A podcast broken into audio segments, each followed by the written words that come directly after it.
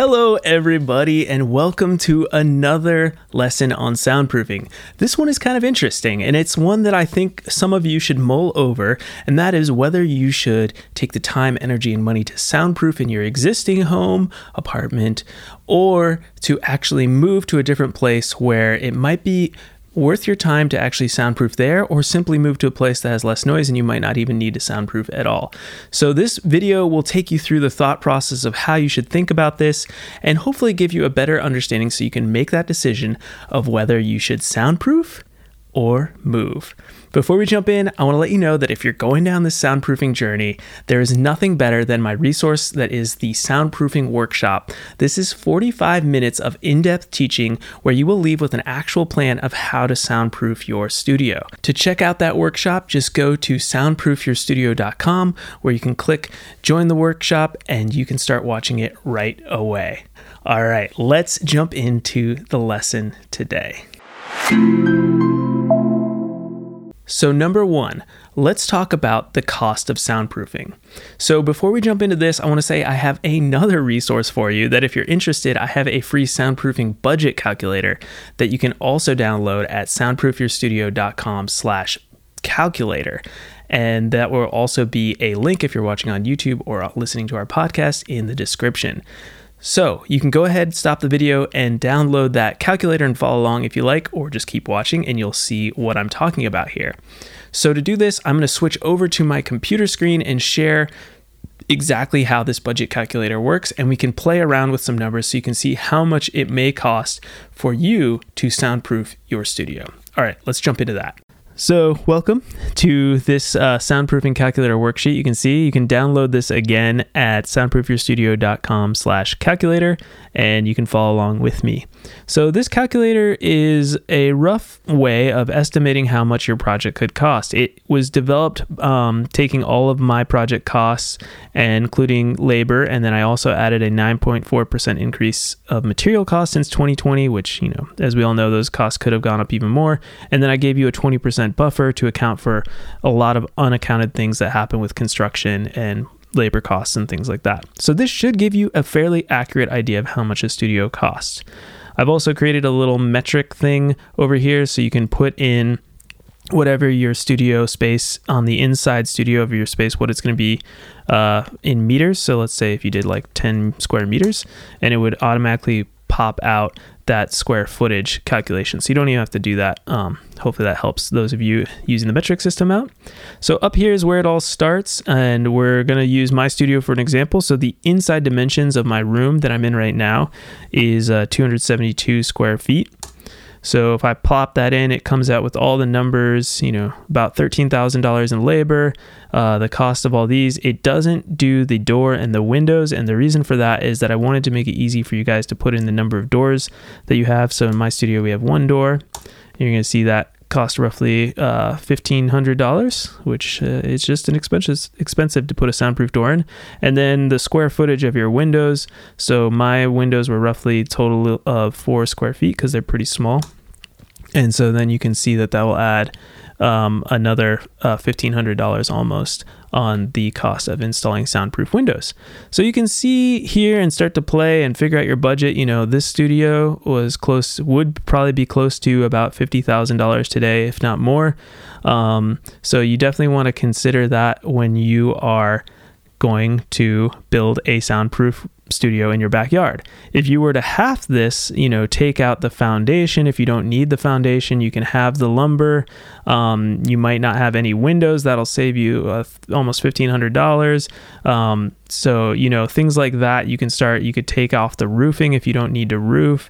You could take off the siding if you're not going to be building anything on the outside, and the trim on the inside you would still need. So you know if you're not using a ventilation system or if you're not using a mini split, you can adjust this however you want. Um, but this is everything that I did in my studio, so I hope it helps you guys out with deciding the total cost of your potential build and whether or not you should stay in your house or move and seeing if it's uh, financially better to move. So, anyways, uh, I hope this was helpful. Let's jump back to the other side of this video back uh, in the studio. Okay, now that you've got some real numbers and some ideas of how much it may cost to actually soundproof your studio or your room in your house, let's talk about the amount of time it could take to soundproof your studio. So, I we had a long list of the budget and the time and everything listed out when we were building the studio that I'm in right now. Granted, my studio was a ground up build. So if you're building in a garage or in a room in your house or in a basement in your house, you won't have the same amount of time for the exterior build. But for those of you who want to do both, I'm going to go over both numbers so you can get an idea of how long it will take you to build your studio. And then you can justify whether you want to spend all that time or simply move somewhere else. All right. So, the entire build um, i just looked at this today. I'd never actually looked at the amount of days we spent but we spent a total of 120 days exactly which it's kind of beautiful how it worked out so, so nicely like this. And we spent on average we marked all the hours. Some were 10 hour days some were 8 hour days some were 4 hour days but on average we spent 6 hours per day 120 days. So the math works out that you eventually get a total of 360 hours to build a soundproof studio. So that's a good amount of time. So you want to make sure that you have that allotted if you're going to go down this journey of soundproofing.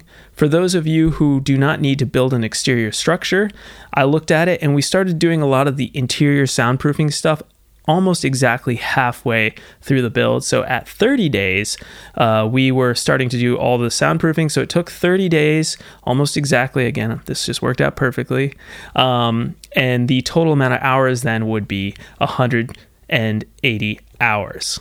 So, now that you have this idea of how much time it will take, whether you're doing it yourself or whether you are doing this with somebody else and having some other people help you, it's important to consider the amount of time that it will take to actually build the studio. Most of the time, just so you guys know, it was just two people working on that. Occasionally, we hired in some extra help to get to that 180 hours or 360 hour mark on average.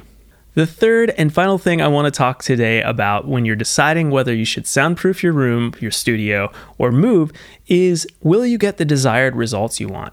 No matter how much soundproofing you do, no matter how perfectly you do it, the notion of soundproofing is actually kind of misleading.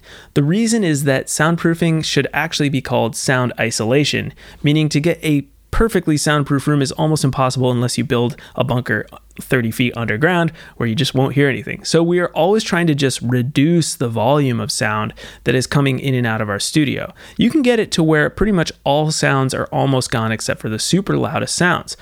But the thing about it is if you are, for example, right next to a airport and you have planes taking off and landing over your house, like say you're in one of those houses where the planes are maybe a couple hundred feet over your head and it's extremely loud, you can soundproof doing that, but it's going to cost you way more money and time to get the results that you want.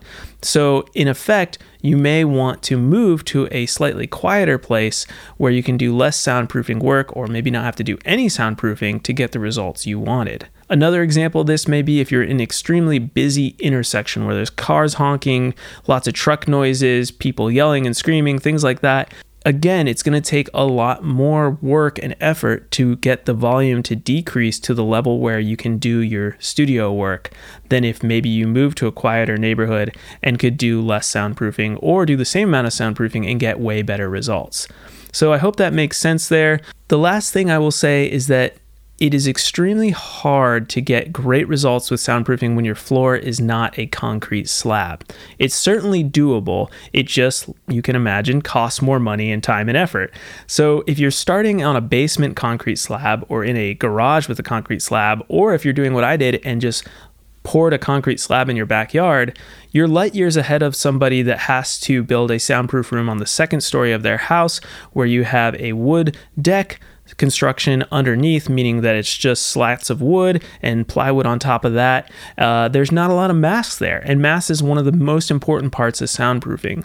So if you can start on a massive concrete slab, you are way ahead of people who can't. So think about that if you're thinking of building a soundproof studio Perhaps you want to move to a house where there is a concrete slab available for your studio design versus having to build one in your existing bedroom where you're like, oh man, this is just going to be a nightmare. So I hope this video was helpful, gave you some ideas about whether you should soundproof in your existing home or move. Again, if you like this video, please check out that workshop. It's going to go way more in depth than any of these YouTube videos could. So just go to soundproofyourstudio.com and you can go ahead and start learning all about how to soundproof your own home studio and leave with an actual plan. Thank you all so much for watching on YouTube. Thanks for listening on the podcast, and I will see you all next Monday.